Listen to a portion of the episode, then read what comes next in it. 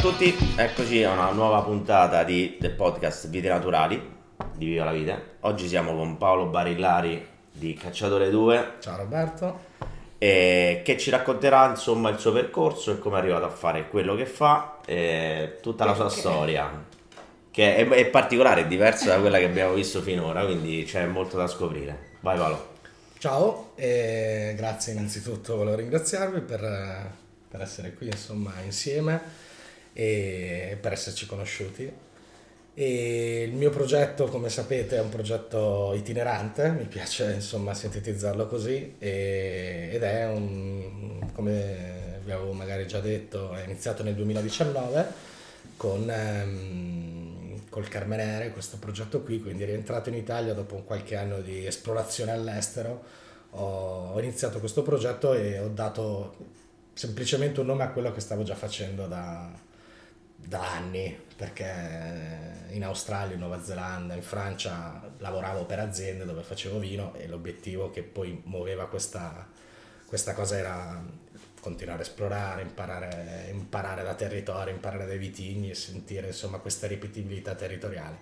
E rientrato insomma in Italia ho dato un nome eh, iniziando dai Colli Euganei, quindi da, do, da, da dove mi sono poi ritrovato, perché Nel, il, il tutto è iniziato in Australia con due vini miei che erano due interpretazioni di Sangiovese, il rosa e il rosso, da Ifcot, che è questa regione, e lì ho capito insomma che questa cosa di fare il vino con la mia, la mia interpretazione era quello che volevo insomma fare. Adesso siamo, sembra ieri, ma siamo già alla quinta annata, a quattro territori diversi, quindi insomma sono abbastanza contento della... della... Scusami, come ci sei arrivato in Australia? Cioè, facciamo un passo indietro, mi manca un pezzo. Allora, in Australia io ci sono arrivato perché, allora, parliamo del vino, che lavoro nel, nel mondo del vino è dal duemila, ho iniziato gli studi nel duemilaotto, nel duemiladieci ho avuto la prima... La sbandata... Sì, la, la sbandata l'ho avuta nel duemilaotto, è stata... No, nel... sì, nel duemilaotto, l'ultimo anno di scuole superiori, a scuola...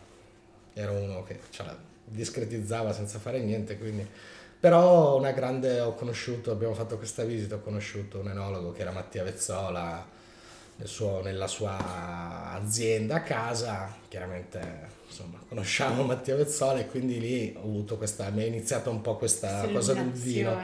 Poi durante il percorso di industria agraria in quinta lì la parte si studiava il formaggio, si studiava l'olio, eh. La parte del vino era quella che un po' mi aveva messo il, il pepe addosso. Vabbè, sei partito già con le idee chiare da piccolo per studiare agraria comunque, quindi c'è Beh, una cosa no, che... No, no, che... quella agraria l'ho scelta perché sta a ottocento metri da casa mia, ragazzi. Fantastico. Ho fatto tanti di quei ritardi. Situazione di comodo, insomma. Comodissima, ma anche perché un ragazzo... Però vedi, poi magari dentro ce l'avevi già quel fuoco. C'era, poi... c'era, ma poi ho ripensato anche a quando è iniziata la prima volta che ho toccato l'uva. E se ci penso, avevo cinque anni, io non c'entro niente perché i miei genitori hanno un'azienda di trasporti, a cinque anni mi hanno, abbiamo comprato dell'uva con mio padre, mio zio, non neanche me lo ricordavo, ci ho ripensato un paio di settimane fa, in sto mastellone abbiamo fatto il vino coi piedi, con gli stivali, c'era mio fratello che ci... Padre, nei tuoi ricordi ci sono chissà se, ma che forse c'è qualche bottiglia ancora in giro nel deposito dei miei genitori, sì, no, già, non mi ricordo fosse proprio un, un Margot, ecco, al tempo, così piccolo.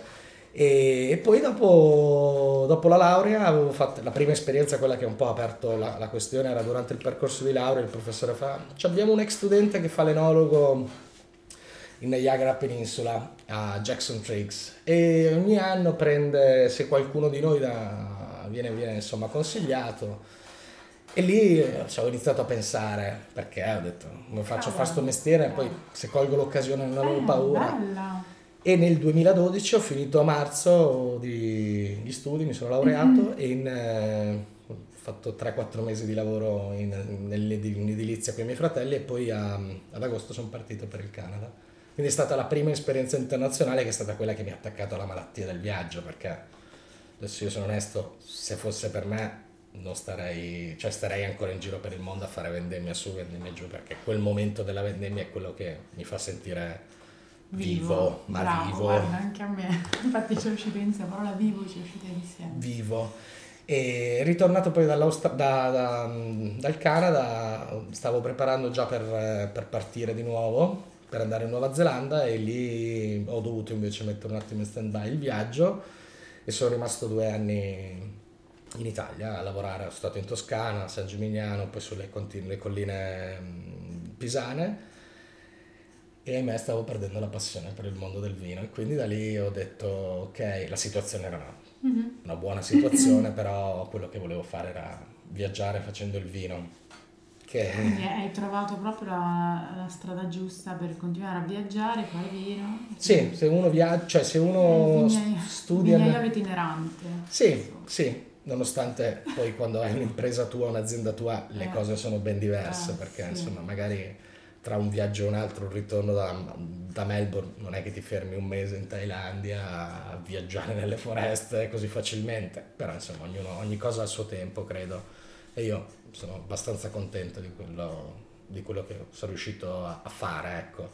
Poi se uno potesse lo farebbe per tutta la vita, ma bisogna concretizzare anche sui progetti personali, ecco. Se, se crediamo che il lavoro è una forma di realizzazione, va fatta. Grande, grande. Infatti non so se si è ben capito, ma Paolo è un wine hunter, diciamo. È proprio così. Proprio nel... Tradotto è The Wine Hunter. Dall'Australia Wine Hunter e... Spiegaci un po' meglio come funziona il tuo lavoro, perché non è una semplice ricerca, non finisce tanto lì, ma va oltre. Sì, non finisce lì. Allora, la base del progetto essenzialmente è, non è tanto fare il vino, farsi seguire solo dalle emozioni, c'è un, un qualcosa dietro al territorio. Nonostante io non sono... Cioè il progetto nasce dal fatto che non volessi chiudermi in quattro mura, nella mia vigna diventare... Mm-hmm. Adesso... uno zotico che pensa solo alla sua vigna. Non era questo l'inizio e non vuole esserlo al momento.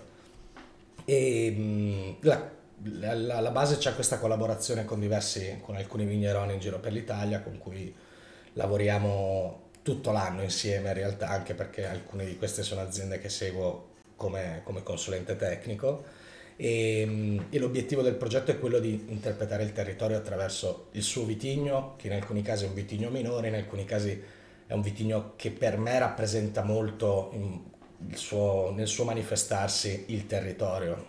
Adesso sembra tanto difficile, però un esempio è la Garganega nei Monti Berici, nei Colli Berici, viene fuori con un carattere che secondo me è tipico della Garganega in climi freddi, fatta in questa zona del, sul calcare sedimentario marino, proprio...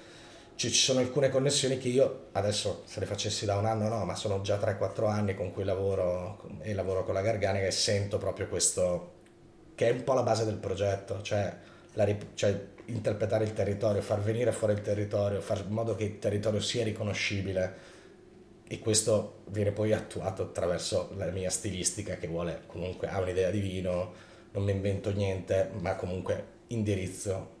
Quindi diciamo che il punto finale non è solo fare vino, ma è anche oltre, quindi ricolleghiamo il territorio e c'è magari sempre. C'è qualcosa in più che... C'è sempre, cioè il paradosso di quando magari a volte si parla di no, ma non, non avendo la vigna tua, che poi è proprio un mero concetto credo di proprietà, nel senso, nel, esatto. mo- no, nel momento in cui io sono qua, con l'azienda con cui collaboro in Abruzzo, sono durante le potature qua, sono a seguire...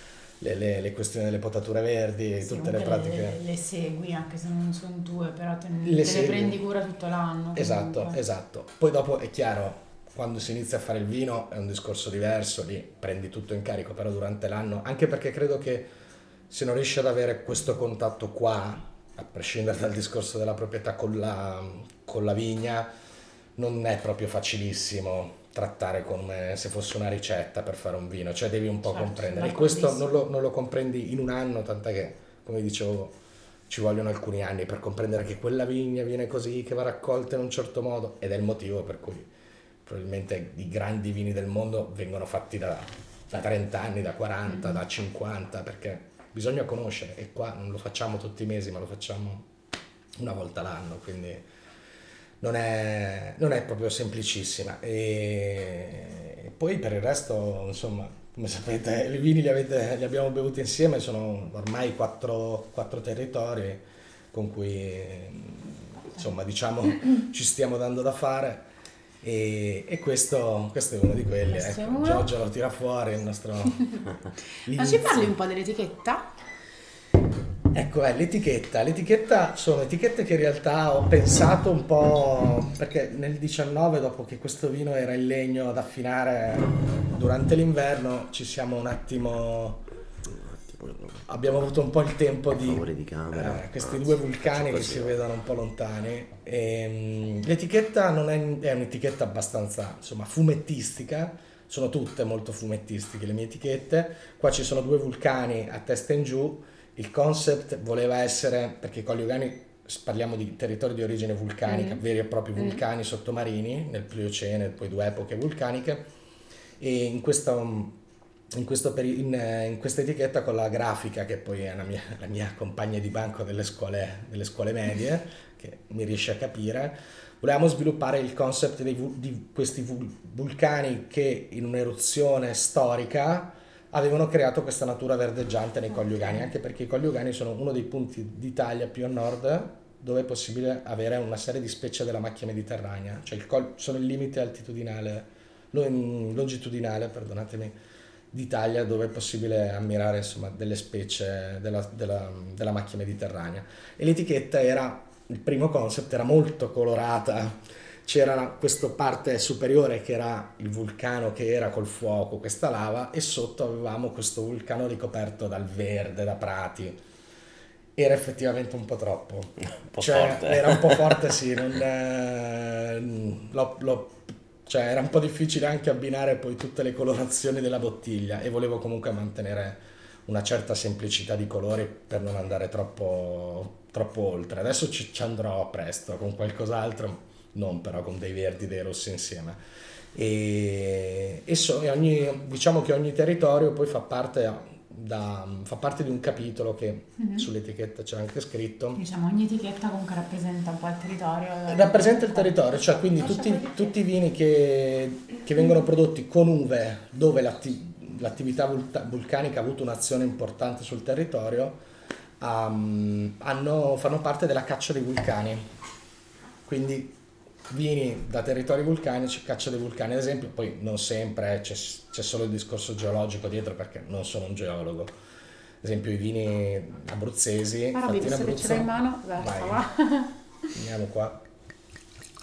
E quindi scusa, tu ora vinifichi, prendi un in Abruzzo, nel tuo territorio, Veneto con gli Euganei, col Carmenere, okay, poi e Monti Berici con Garganega e Tè Rosso, okay, e Oltrepò Mantovano con, che poi è casa, perché poi in un viaggio si tende sempre a ritornare un attimino, beh, certo, indietro, e con il rifermentato in bottiglia di uve Lambrusco, quindi le quattro varietà del Lambrusco. Progetti per il futuro? No, nel senso, ti piacerebbe magari provare qualche altro vitigno che sì. non conosci ancora, qualche altro magari in Sicilia? Un po' prima, no. Cioè la Sicilia mi alletta molto, ma non vorrei andare... Campania, boh. Mm, in realtà c'è un... la Calabria. Calabria. La Calabria. No.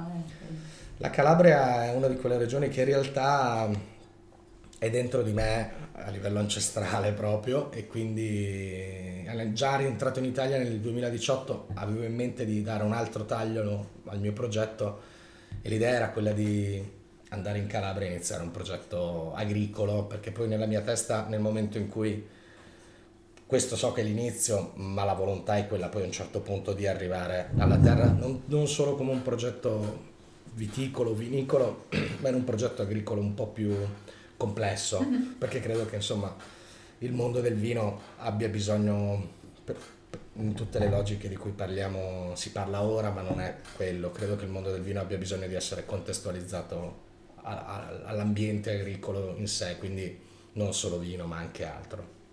E la Calabria è una di quelle regioni che mi è eletta per il suo patrimonio ampelografico, perché è una delle regioni d'Italia con Col, maggior, col patrimonio ampelografico più vasto d'Italia, quindi non so, adesso sparo forse una, una stupidata, ma parliamo di minimo una cinquantina di varietà tra cloni, oh, che no. Poi ci sono zone dove cambiano, chiaramente cambiano il nome, magari parliamo dello stesso, dello stesso vitigno, e quest'anno non siamo riusciti, era già nelle corde quest'anno di fare qualcosa, ma purtroppo l'annata è stata un'annata difficile, E, e non è stato facile per iniziare nella due ventitré. La due ventiquattro non nego che sì, vorrebbe essere un po' anche un, a livello di, di stili, a livello di territori, l'ultimo un po', un, un, non un punto, ma diciamo un altro, un, un altro tassello di questa esplorazione, perché no, no, no. Poi a un certo punto iniziamo anche, facciamo anche i conti con la realtà, che mm. fare vino per, per, per berlo, ok, lo facciamo, poi vino bisogna venderlo, e questo progetto è un progetto che richiede tantissimo tempo a livello di racconto, e devo anche cercare di mantenere una certa stabilità, perché non posso ogni anno pensare di essere la, la rockstar e raccontare ogni anno un vino nuovo, mi, mi porta via moltissimo tempo. Poi anche perché per comprendere un vitigno, per comprendere quel territorio, ho bisogno di esatto, mantenerli, esatto. mantenere una struttura del progetto e continuare a ripeterli. Ora il Carmenere un pelino lo conosco, questa se, la prima annata è stata diciannove, questa è la ventuno, la ventidue andrà in bottiglia breve, la ventitré sta affinando il legno di questa vendemmia, quindi inizio un attimino a comprendere il tutto, anche perché poi la realtà è che vuoi avere dei risultati, e per avere dei risultati devi conoscere quello che fai a un certo punto, ok, la parte bohemienne, un po' artistica. Però, certo. Eh sì, perché non si inizia così no. dall'oggi al domani, no. insomma. No. E raccontaci come è iniziato proprio, cioè come è partito questo, non tanto l'idea, più che altro il primo approccio che ha avuto col primo... Col primo vino? Sì. Allora, intanto me lo verso così, magari Vai. mi ricorda, cerco di ricordarmi, no. Allora, il Carmenere è uno dei vitigni che non avevo mai vinificato in giro per il mondo. Io nel, duemila, nel duemiladiciannove eh, lavoravo, mi sono trasferito in Veneto a lavorare per un'azienda, per un'azienda lì, come, se la seguivo come direttore tecnico, e, e nella testa ho detto, ma sai cosa, nel frattempo io una piccola partita di vino me la voglio fare, poi vediamo, poi capiamo cosa fare, ma intanto iniziamo.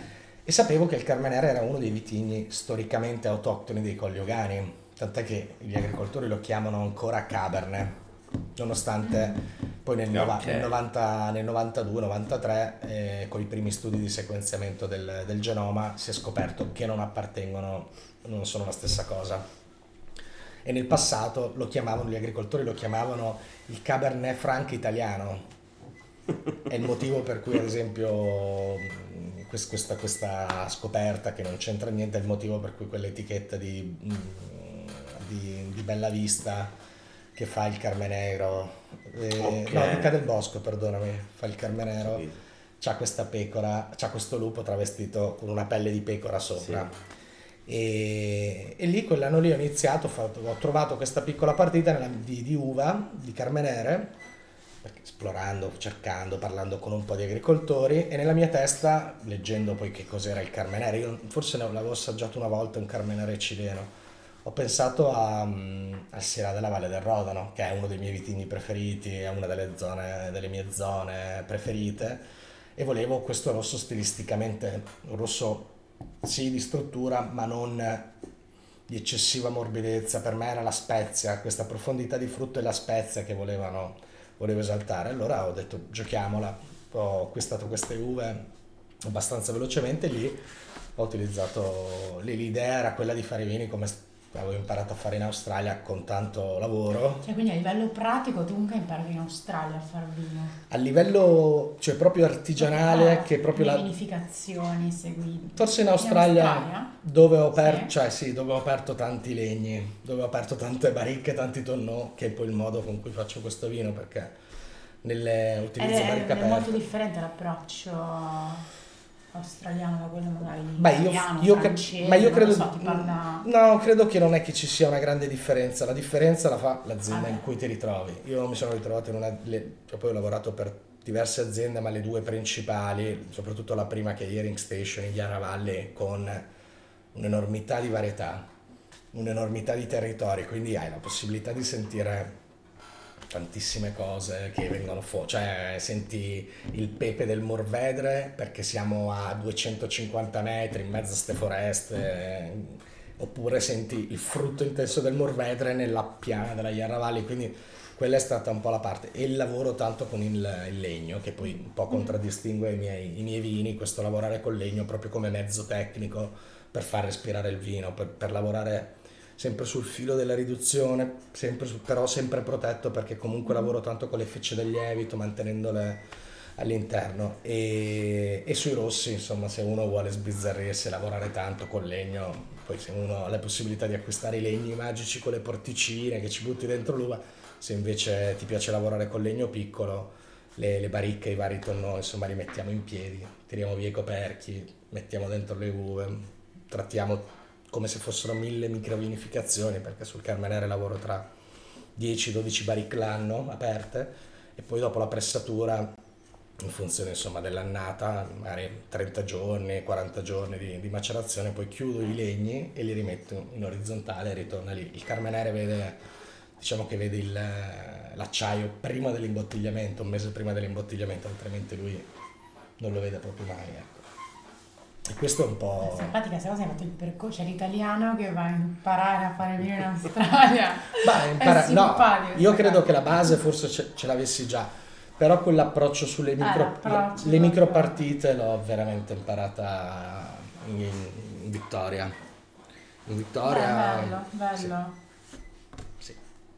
Sì, infatti poi eh, ascoltando le interviste che avete fatto a Milano con i ragazzi mm. russi, in effetti il suo inglese era perfetto.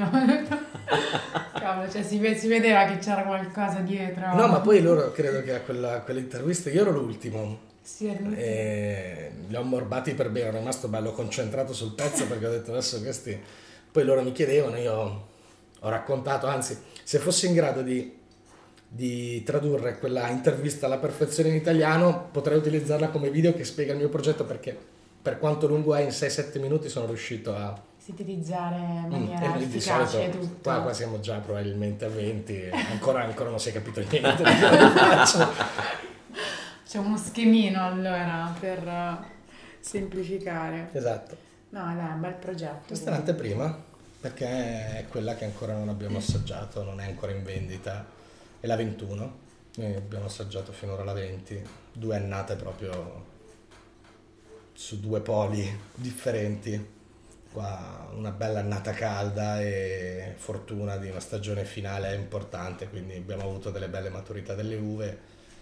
E si sente, insomma, nel bicchiere, ecco, è un, è un rosso abbastanza nervoluto, ecco, nonostante il tannino sia già in una fase di maturità, insomma, da bere, ecco. Sì, sì, molto interessante.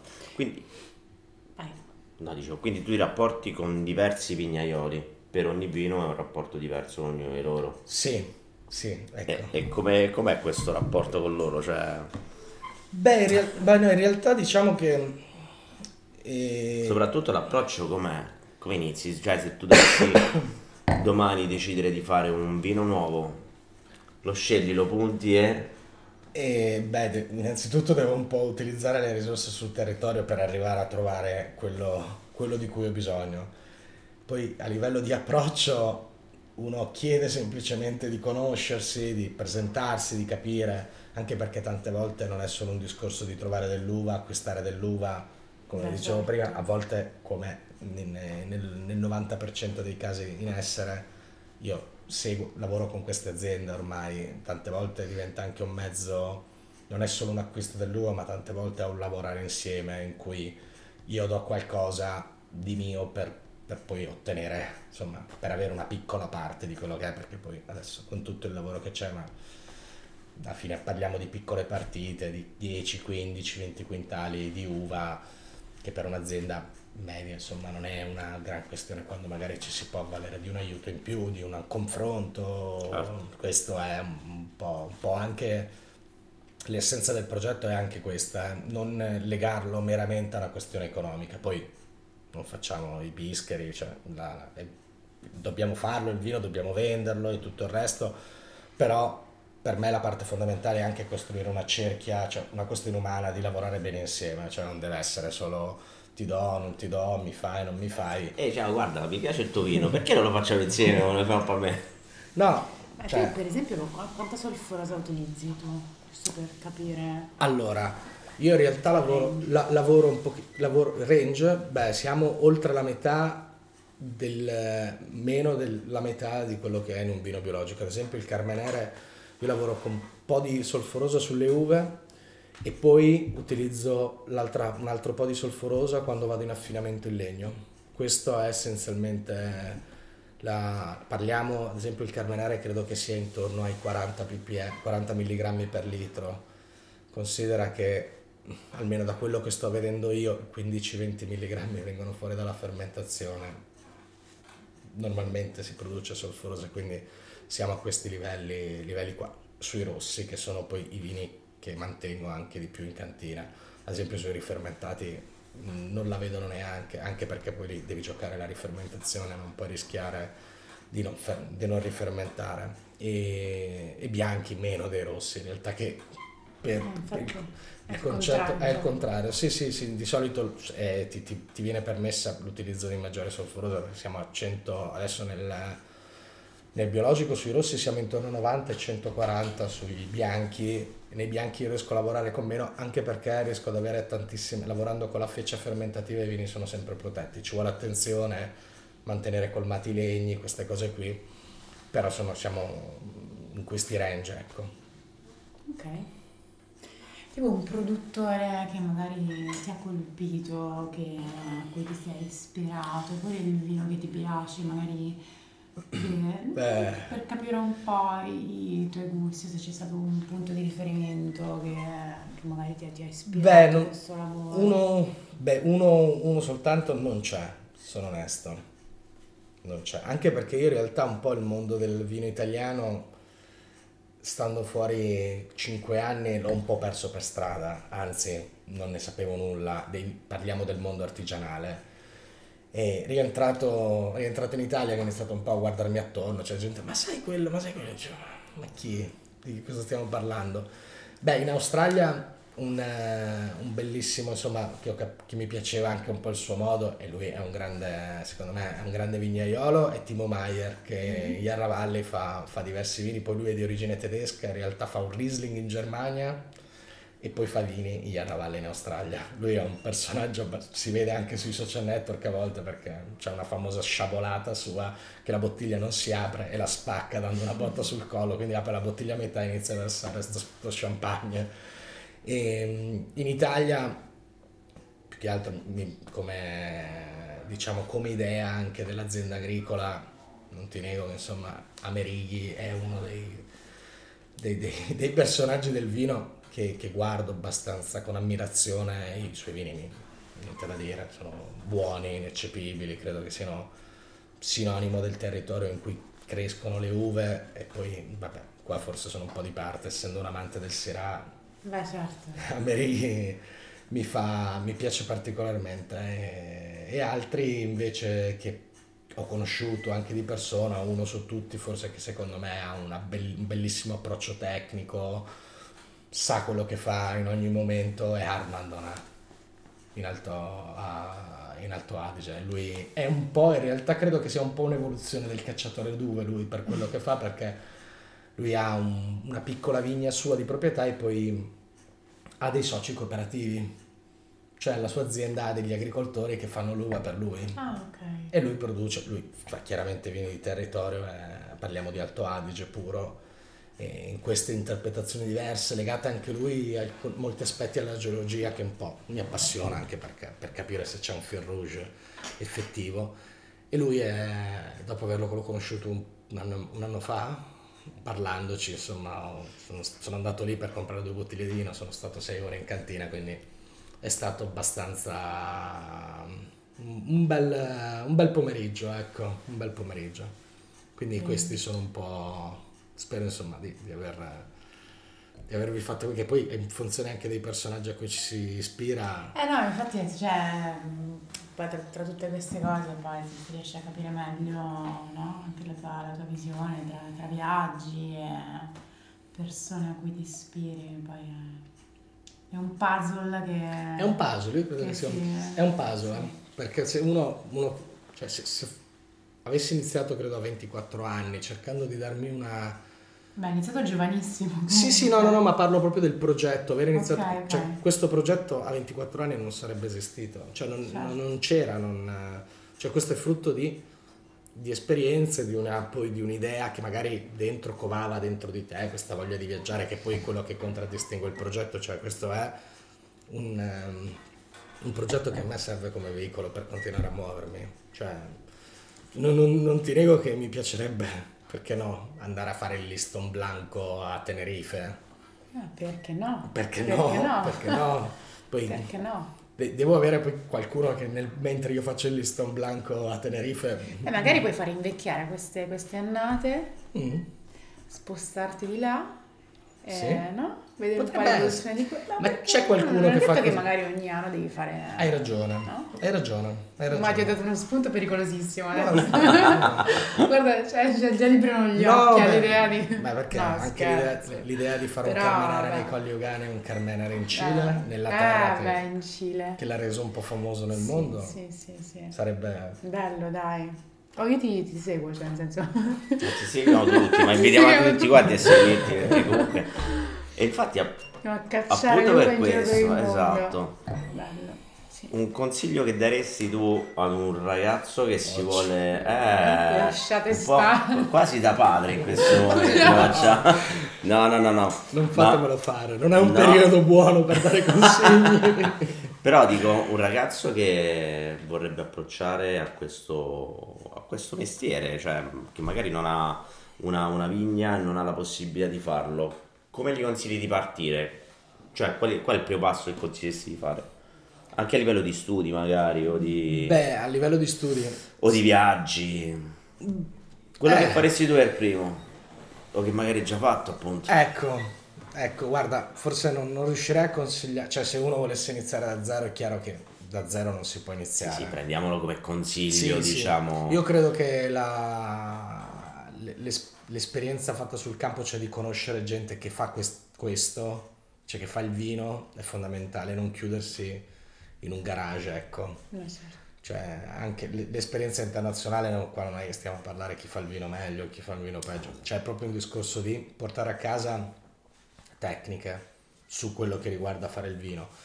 Poi iniziare un progetto di questo tipo, beh, già seguire quello che sto facendo io è un modo per iniziare se uno non ha le vigne. Se poi invece io non avevo come priorità quella di avere le mie vigne, cioè il progetto non aveva questo come primo tassello, è un progetto che se normalmente si inizia da A e si arriva a Z, io sono partito da Q sì. per arrivare a Z e per poi ritornare all'A, cioè ho, ho, adesso ti parlo di, un, di, di, di business, però è un modello di business che ho studiato appositamente certo. così. A livello di passione io credo che sia fondamentale essere appassionati della cosa, e per essere appassionati di una cosa bisogna conoscerla, cioè farsi abbagliare dalla parte romantica del vino è, sbagli- è sbagliato. Io Grazie. credo che la devi sentire nelle tue corde, e per sentirla la devi provare, come dire oggi andiamo a giocare a paddle, cazzo fighissimo il paddle, ma se non lo provi il paddle non lo puoi, se magari, certo. perché tutti giocano a paddle, poi magari fa cagare giocare a paddle. Adesso non volevo toccarla male su questa cosa, però l'hai toccata piano. Sì, insomma. Ok, grande. E allora chiudiamo velocemente con due cose. Uno, la bottiglia che porteresti a cena con i tuoi migliori amici. E poi se c'è, da, se c'è da consigliarci un produttore che hai scoperto che ti ha, ti ha detto cacchio, questo è uno forte. Così, la rapidi. Bottiglia di qualcun altro, giustamente. Ma sì, dai, di qualcun altro. Sì. So che porteresti anche le tue. E... Beh. Io per cap- condividere appunto un momento sì, di connessione. Sì, sì, sì. Beh, credo che...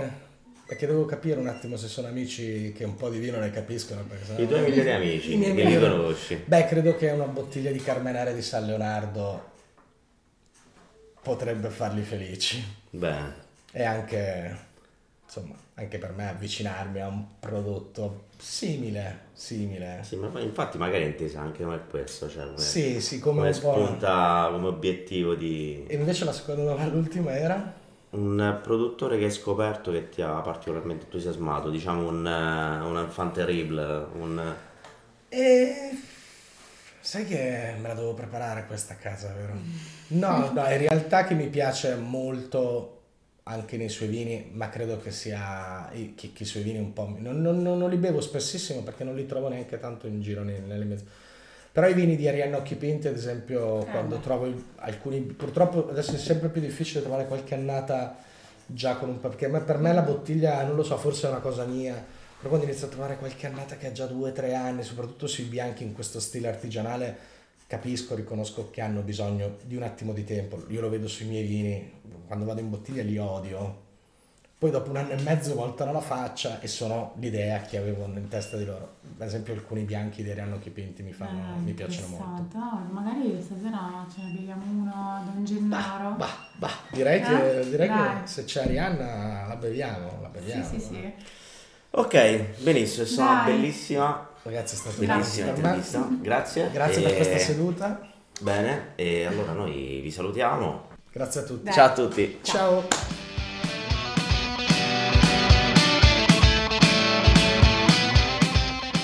Ma che bella puntata questa! Ogni volta, da ogni chiacchierata, ci portiamo dietro nuovi spunti, modi di fare vino, di intendere il vino. È come se ogni volta ci portassimo a casa una scintilla da tenere pronta per quando sarà il momento di far partire il nostro progetto. Bene, con questa riflessione vi salutiamo e vi rimandiamo alla prossima puntata. Ciao!